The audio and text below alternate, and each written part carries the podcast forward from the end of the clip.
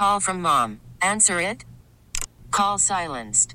Instacart knows nothing gets between you and the game. That's why they make ordering from your couch easy. Stock up today and get all your groceries for the week delivered in as fast as 30 minutes without missing a minute of the game. You have 47 new voicemails. Download the app to get free delivery on your first three orders while supplies last. Minimum $10 per order. Additional terms apply. I am so here. I am back from Oregon. Thanks to everybody that followed along on Instagram. I am a big sea lion fan now. I was previously kind of like generally happy to see sea lions. Now that I've seen them in their big cave raising their babies at this place called Sea Lion Caves on the Oregon coast, I am a profound sea lion fan. Bring me bring me stories of sea lions. Find me on the Twitter bot. I am at Dear Dara.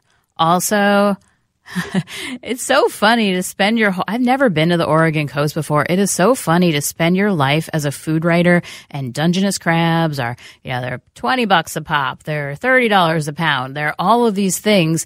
And then you're walking down the beach in the morning and they're just littered around and seagulls are eating them. They're free. The craziest thing. I could not get over it. I just like seeing two seagulls fight over a fresh Dungeness crab.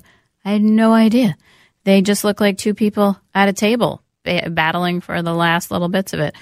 Ugh, so much fun. But I am back in the swing of things. We have a very special show for you today.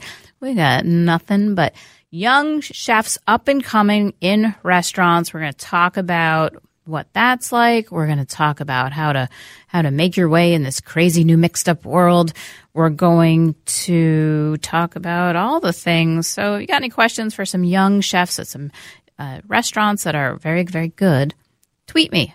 I am at Dear Dara, or you can always text us 81807.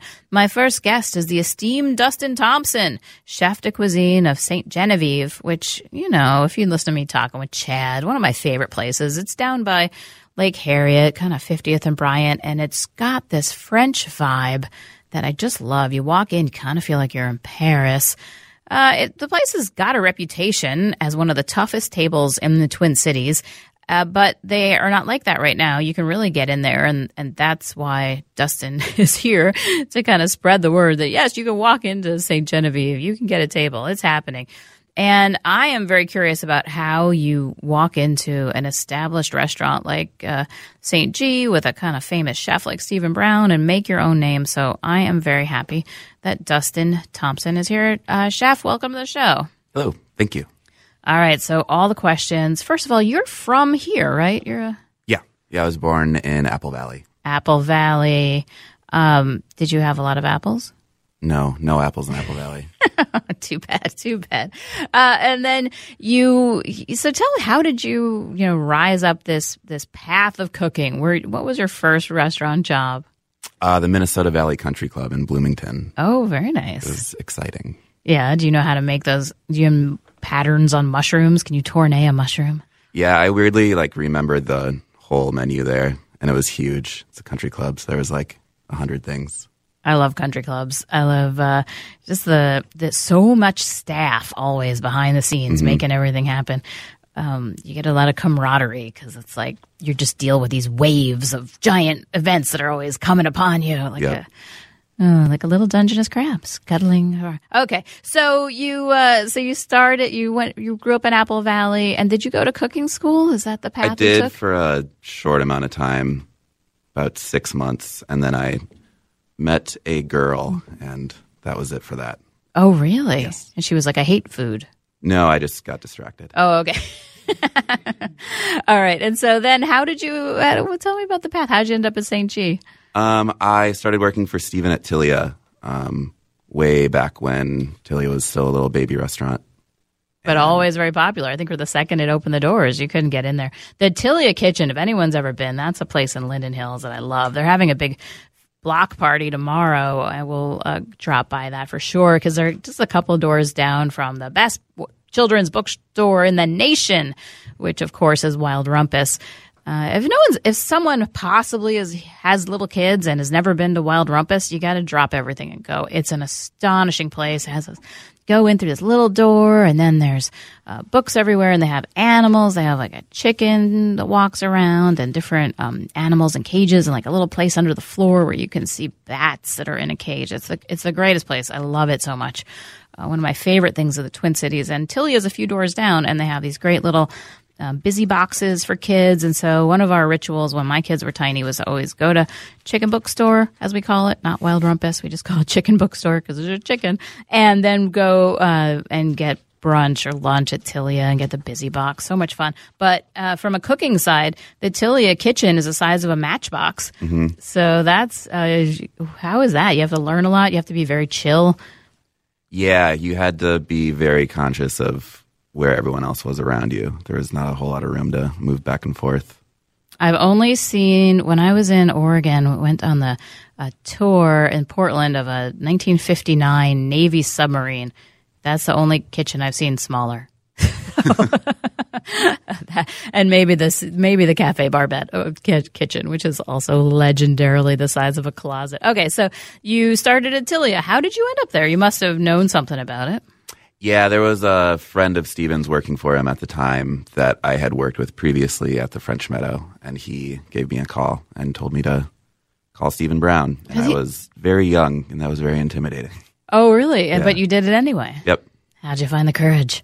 uh, kind of the same way I came here. Just ended up, Oh, you mean to this actual radio show? yes, Yeah, Steven Brown threw Mr. Dustin Thompson into the fire. It was like, you're you're going to have media training on the air, so that's happening right now. All right, so you started there, and then when? How did you rise up to take over St. Genevieve?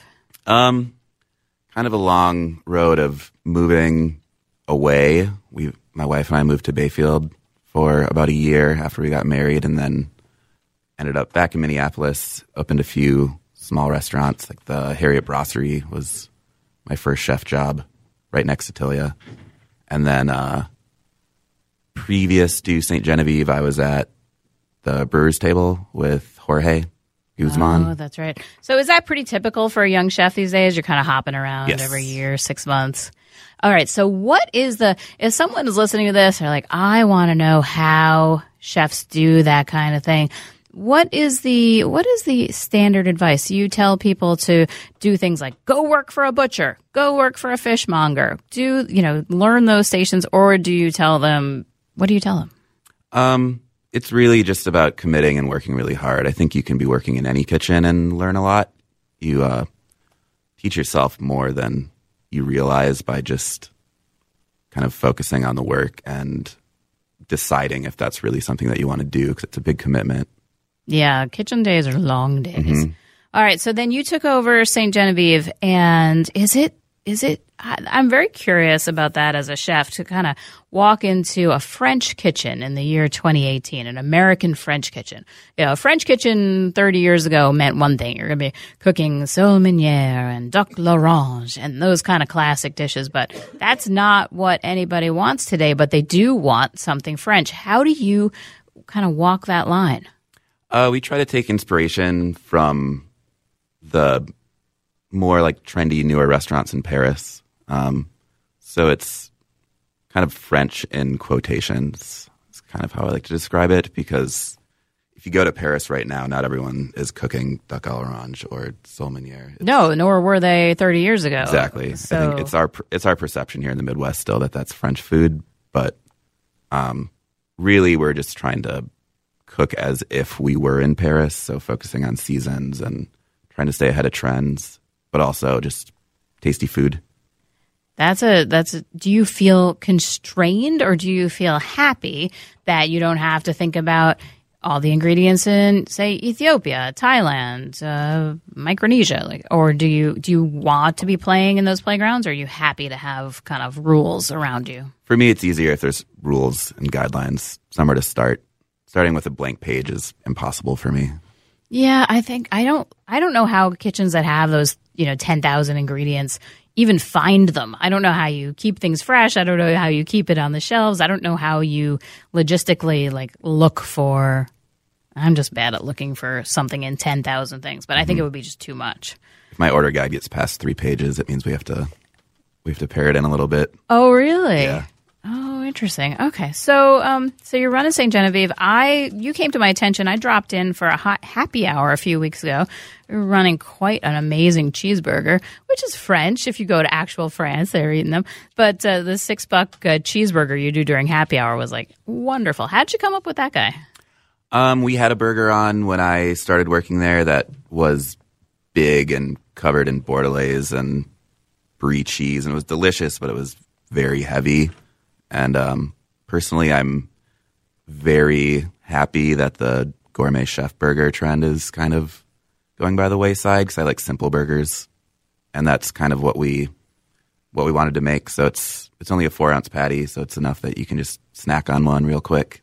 Um, and we have a great bread baker, so we bake these great hamburger buns. And really, it's all about the bun for me. So I know that's one of those things that until you've lived a life where you've had a fresh baked bun, you mean buns are fine. They're not, you know, like they're just like something that are just around. They're like gravel. They're just like part of the world, like buns. I don't care that much. And then you have one that's that's just been made, like a real bun. And you're like, oh my gosh, I know why the culture orients around these. These are amazing.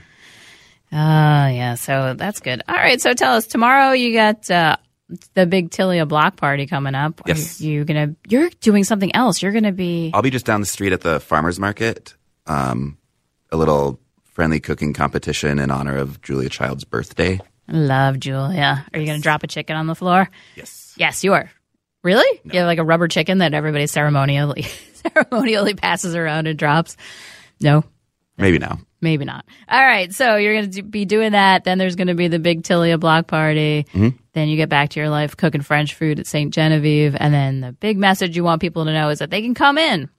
Yes, we are busy, but we always have tables. Um, we always have room for walk-ins. There's always reservations available. We're, uh, yeah, we're excited to see anyone that wants to come in. Yeah, because it's a thing. I think if you oh you get that reputation, they're like you can't get in there, then everybody's in a panic and they just don't go at all, mm-hmm. and then that's not good for you guys. So. Well, and also we're not a. I don't think of us as a special occasion restaurant. I think we're an everyday place. Just a mm-hmm. neighborhood restaurant on the corner. I think of you as a special occasion because that's when I go. And I'm just like, I get to go somewhere just for me. I get to go somewhere that's not on deadline. I'm going to go to St. Genevieve. Just one of my favorite places. Uh, okay. Well, Dustin Thompson, thank you so much for coming Thank in you. today. All right. When we come back, um, let's uh, let's think about what we're going to do. Should we talk to the chef? Let's talk to the next group of chefs. That'll be fun times, and I will have them when we come back.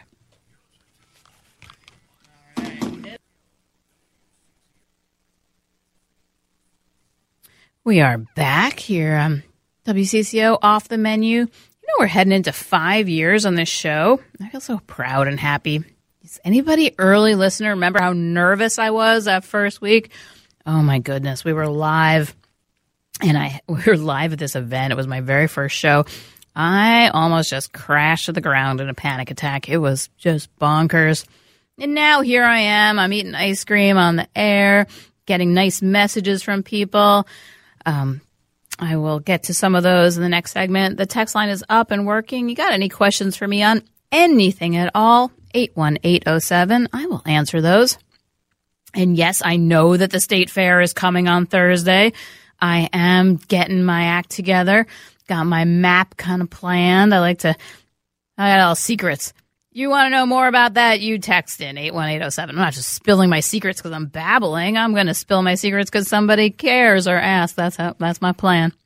Okay, here's what we're doing. I've got uh, Kristen Poppenhagen, Hagen, Poppenhagen, Poppenhagen, Poppenhagen, Poppenhagen. I've got Kristen Poppenhagen and John Krattenmacher from uh, New Sweet Chow. They opened an ice cream parlor last week.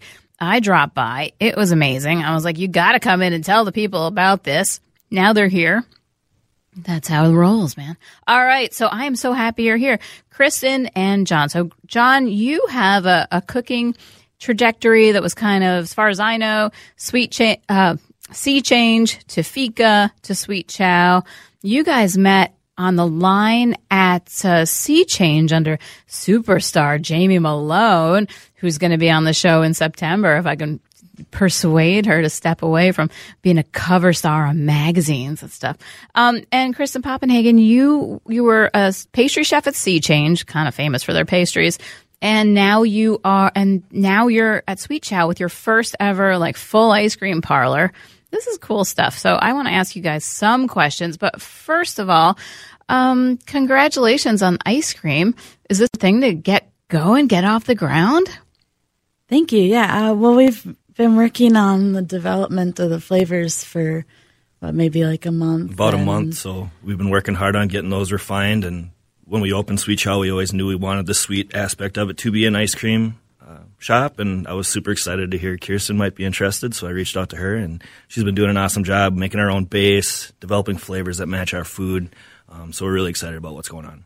So when you opened Sweet Chow, I thought that the sweet just had some like Jeff Spicoli surfer dude, like Sweet Chow. I thought that's what it was about, but it wasn't that at all. You had a secret secret in your pocket for ice cream. All right, but tell me why why Southeast Asian? That was kind of a, a surprise. You, John, why did you want to do that kind of cuisine, Thai food, Vietnamese food, um, in a modern idiom downtown? So all, our, all of our owners spend a ton of time in that part of the world and it's food that they really love and it's food i really love too as a chef. It's like when i had a day off that's what i'm going to go eat is thai food or vietnamese or stuff like that. So the concept just kind of came together. Um, i got to spend some time over there with one of the owners and really see what the food was like there and actually it's really great because here in minneapolis and st paul we have an awesome you know food scene for that kind of flavor. So it was great to go to Vietnam and oh, I do know what that is because I've had it on university in St. Paul.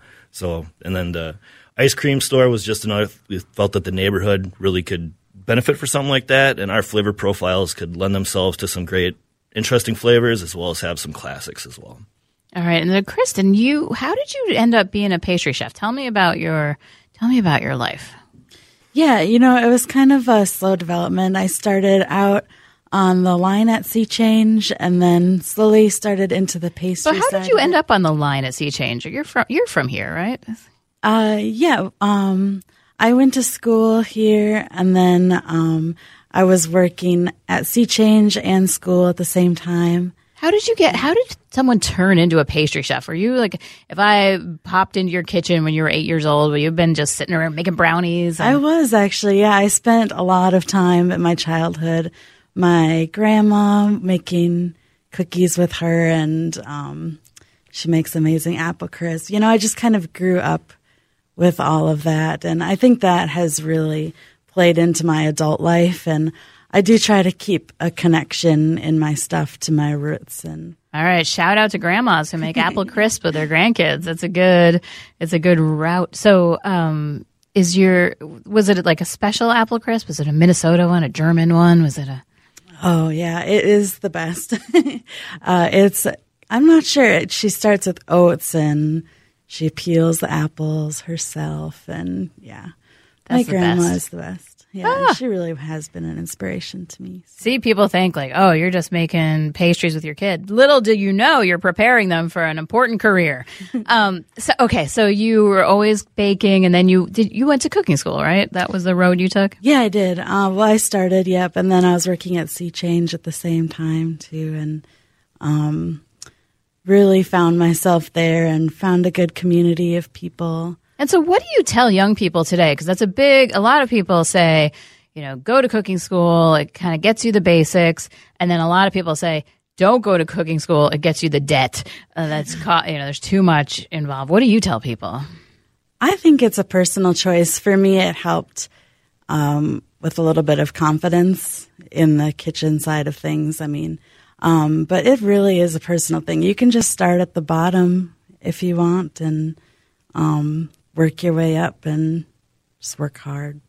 and what do you, John? What's your par- what's your take on that? Cooking school, yay or nay?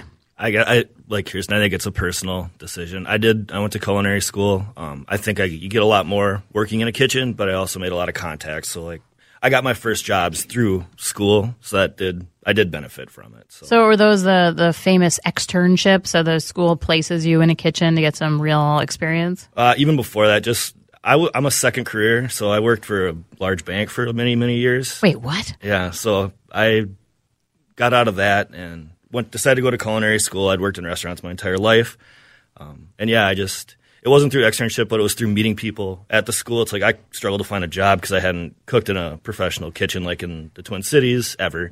So it was really helpful for me to go to class and meet people, meet the chefs there, and they got me connected with people who were looking for help, and it really did benefit me. The people I met right away.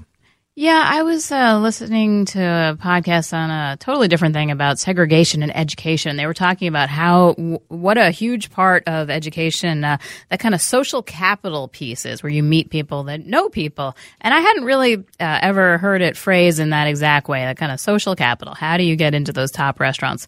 Um, and that's a, a way of doing it. I was talking a lot about WCR over the winter, that Women Chefs and Restaurateurs group, and that's what they're offering too is that kind of way to to make those connections. Um, that social capital, those connections, they are they are invaluable.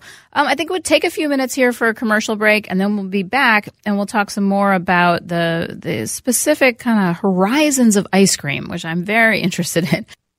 Dara here. I am in the studio with Kristen Poppenhagen and John Krattenmacher from Sweet Chow. They just opened an ice cream place. Uh, so let's talk about the whole ice cream thing because I am interested. There's been so much interest in the Twin Cities and ice cream this summer. I wrote a piece in the beginning of the summer for a wonderful Minneapolis St. Paul magazine, uh, our summer bucket list because there was so much going on. Uh, World Street Kitchen has their thing, which is called Milk Jam, kind of these interesting international flavors and then kind of saucy, wacky flavors. Uh, then there's this whole rolled ice cream explosion. Um, things, uh, you know, there's a kind of an artisanal ice cream uh, from the farm thing going on at Pump House in South Minneapolis. Like, I feel like ice cream was just leading its life, and all of a sudden, 2018, it was like, kapow! Everyone cares. Now, you guys have come in with the very first kind of pastry chef driven ice cream. Interesting. One of the things I like though, you do, you don't get ice cream base. Now, for people that don't know what ice cream base, Kristen, what is ice cream base? Right. So a lot of places they'll buy uh, what they call base. It's just pre-manufactured, and you would order it in. So that is like the the mixture of cream and milk and stuff. Um, So it comes in as a liquid, and what you do if you order base is you freeze it. But then a lot of times, what it also has different emulsifiers or uh, things to make it so that it doesn't get crystals. That's one of the things hard to do in ice cream is to not get those crystals. And you wouldn't think because we live in a world where no ice cream has crystals anymore, but it's actually because people have pre-engineered it, so that's not happening. Um, so, but the base can make all ice cream taste the same and you decided to go a different route. You're making yours from scratch, like uh, Ben Franklin chef would have made his ice cream, right? So, how what is that? What goes into it? Right, yeah. Um, so rather than buying in our base, we are making everything totally from scratch in house, which is really quite quite rare uh, to find a place that will do that. Uh, yeah, we're starting just from basic ingredients: cream, sugar, eggs, um, and we make everything in house. All of our flavorings are like fresh, fresh strawberries. We put in our strawberry ice cream, and we steep um, the tea into the handmade base to make the tea the Thai tea ice cream, and So that's really fun. I saw your your very expensive tiny machine, right? Or it's a, it's a big machine that makes a tiny batch. It makes ten gallons at a time, and so you can, you know, just just do that. I uh, tried a bunch of your different flavors. You've got a very intense Vietnamese coffee, which I like. It's uh, I kind it's almost too intense to have by itself. You kind of want to put it with things, but that's what pastry chefs do, right? You can be like, oh, we'll put this in a sparkling float, or we'll we'll pair it with this fancy uh, other thing, and then you make this just a vanilla, which is just like perfect. The vanilla is so good. It's got that. If anyone's ever had a creme anglaise, it's just got that very custardy, almost yellow tint to it, and it tastes so. It's nothing to do with Southeast Asia. It's just all about England. That's where that comes from. That's that just straight up custard, frozen, so good. And then you tell me where you are on wacky flavors because uh, if you're on the internet too much, as I am, you see nothing but wacky flavors. Last week, everyone was losing their minds over a mayonnaise flavored ice cream. what do you think? Right, I saw that. Um, yeah, I think we definitely would be interested in trying some wacky flavors. Um, they're really fun right now, and um, I think people kind of want to go beyond their horizons. Um, so yeah, maybe you can watch out for some fun flavors right now. Oh, so you're pro wacky flavors. I am. All right. Well, that's, I think some challenges are going to come along. There's a lot of Minnesota cuisine which has not been rendered into dessert form. Um, I have seen some sweet corn ice cream, but I feel that there's what more could you, where more could you go with the sweet corn? You could do a sweet corn watermelon, or you could do a. Oh, you tell me what's a good sweet Minnesota sweet corn thing.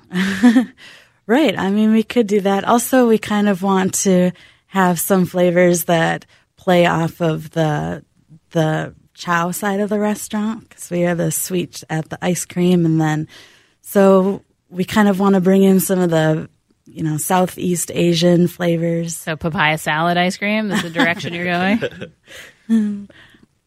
no, that would be terrible. All right, we've only got a few more minutes.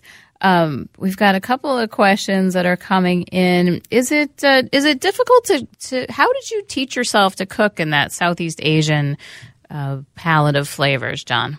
Um, well, it's food I really love to eat. So, and I read a ton, and I dine a ton. You know, chefs that don't really have lives. I go out to dinner and I read cookbooks and work a lot. So it's just food I really loved. So it's it was really fun for me to like dig into those flavors and figure out what makes things what because like everything we do is built in tradition. We don't you know it's like some people want to call fusion food, but when I make larb. It's what it is. There's just a few different techniques I like to sprinkle in there that I've learned throughout my career. So I think that's part of what makes us fun right now.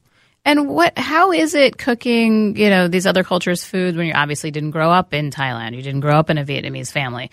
Is it feel? I mean, how are you culturally respectful of that universe? Kind of coming from that. I try to tr- stay true to the tradition. So it's like if I know a recipe is going to have, I never want to copy something, but if I know, you know, like my papaya salad base, it's all based on a very traditional thing, and I just season it how I like it. So I don't ever want to I don't know. I like I love the tradition, so I just like try to respect it. And yeah, mine's going to be a little bit different, but everyone's is a little bit different. You know, every grandma's even potato salad in Minnesota is going to be a little bit different from every other grandma. So I just want to make it good, and hopefully people understand how much I love this food and enjoy it. And all the potato salads will come in Kemp's buckets on your on your arm, right when you're going someplace. That's one of my favorite. All right. Uh, well, anybody who wants to check out what Sweet Chow is up to, they're in the warehouse district. I had a story about the ice cream at mspmag.com, and you can see that. It's also up on my Facebook page, Dara.Grumdahl. But Sweet Chow, really fun pastry chef ice cream. You can get Christine, you make yours and to get you a, uh, a sundae. She'll do all the, like the toasted things and her fresh waffle cone and make it all fancy. And that is a good way to spend your weekend. So, you guys, thank you so much for coming in today. Thank you. Yeah, thank you for having us. All right. When we come back, I'm going to answer some of your questions. 81807, text them. Find me on the Twitter bot. I am at Dear Dara, and uh, I will answer any and all questions you got, including on the upcoming State Fair madness.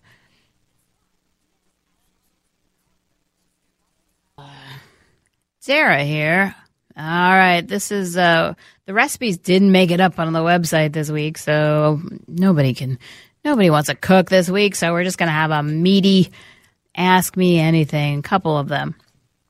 First off, I want to remind you put on your calendar the weekend of September 15th. That's when I will be in River Falls, Wisconsin. We will be broadcasting the show live. We will be at Bacon Fest. If you've never been to River Falls, it's the cutest town. It's right over the river, not far from the Twin Cities Metro at all. And yes, there is bacon, a lot of bacon to eat. It's going to be a fun time. I'm going to be there. A lot of the WCCO crew is going to be out there. We're going to be having fun. So come, come. I want to see you on the morning of the 15th in Wisconsin. Start calling your friends. Tell them you're going to go because we're going to have a good time. All right. So what else is going on? I got a I got a question about my favorite restaurant in Maple Grove, Champlin that is not Q Fanatic. Oh, very very tricky there. You knew what I was going to say because I do love me some Q Fanatic. That is a good barbecue. Um let's see. I what is the name of that little place in the mall there? That's uh, oh rats! I can't think of it. I'm gonna have to Google that one. Um, there's a funny little Julian Jelly Beans, Julia Jelly Beans. That's it. That's what it is. Uh, that place is really good. Um, and there's a Mavericks like wood fire steak kind of place. I like that very much. Uh, Jelly Bean and Julia's. That's the name of it. So this place is another little barbecue place with a great burger situation. I think it's actually in Anoka, but um, very close to Champlin. So try that. Jelly Bean and Julia's. I'm looking at their menu right now. Jellybeanandjulia's.com. Just a homey, lovely, charming place. The fact that this place hasn't been on diners, drive-ins, and dives lately is a is a travesty. It will eventually make it there, I guarantee you. Great biscuits and gravy kind of stuff. But then also that Mavericks, I like a wood fired steak. I think that that is a very, very good way to do that. So I like that uh, Mavericks wood fire up there. Those are my two favorites. Got a question. Avocado pits, how do you get them to sprout? That is a great question. Uh, some of them will sprout and some of them just won't. They are, uh, avocados live a complicated life after they come out of the fields and, and sometimes they're, um, they're just, they're too old or they are, they're from hybrid plants where they're not really going to sprout.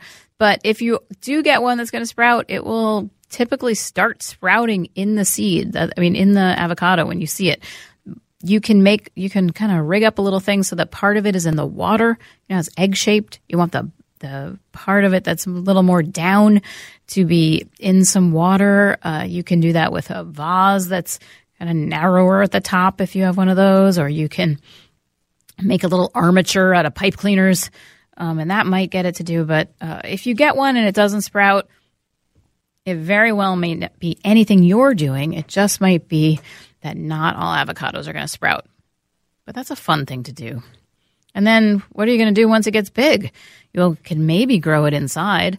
Maybe you'll be on a, a trip or you have to take your big avocado on a road trip and you'll drive down to Mexico to return it to its native habitat because you won't be able to live with it inside your house anymore. I don't know. You're on an adventure once you get that thing to sprout. I have more wisdom such as this when we come back.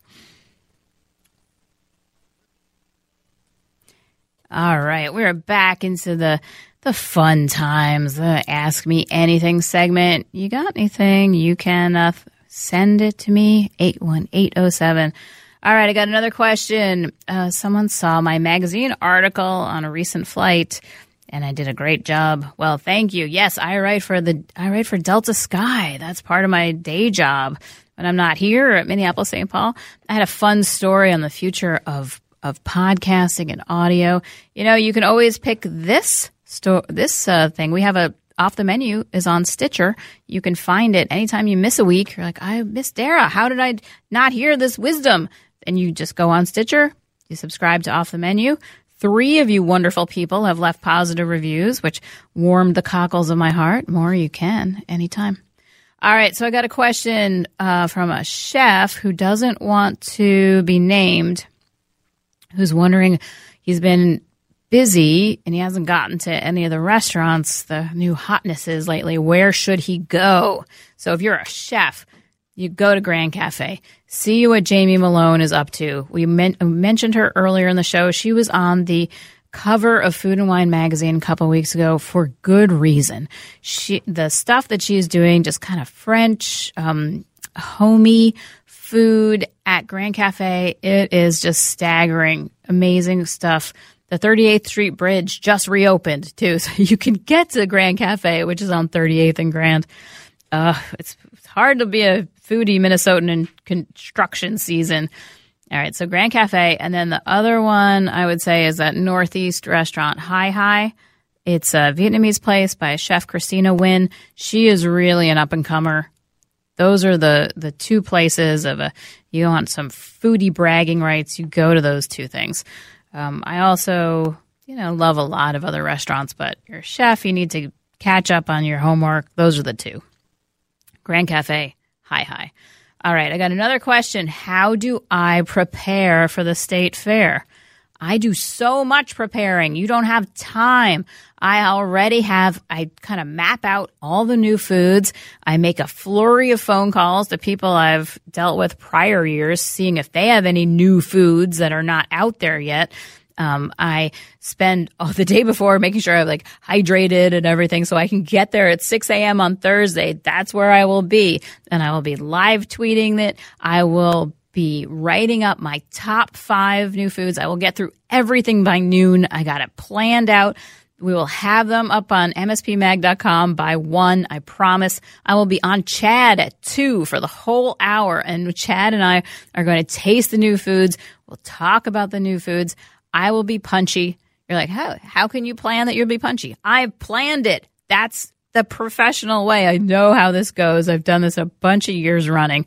I am really looking forward to it.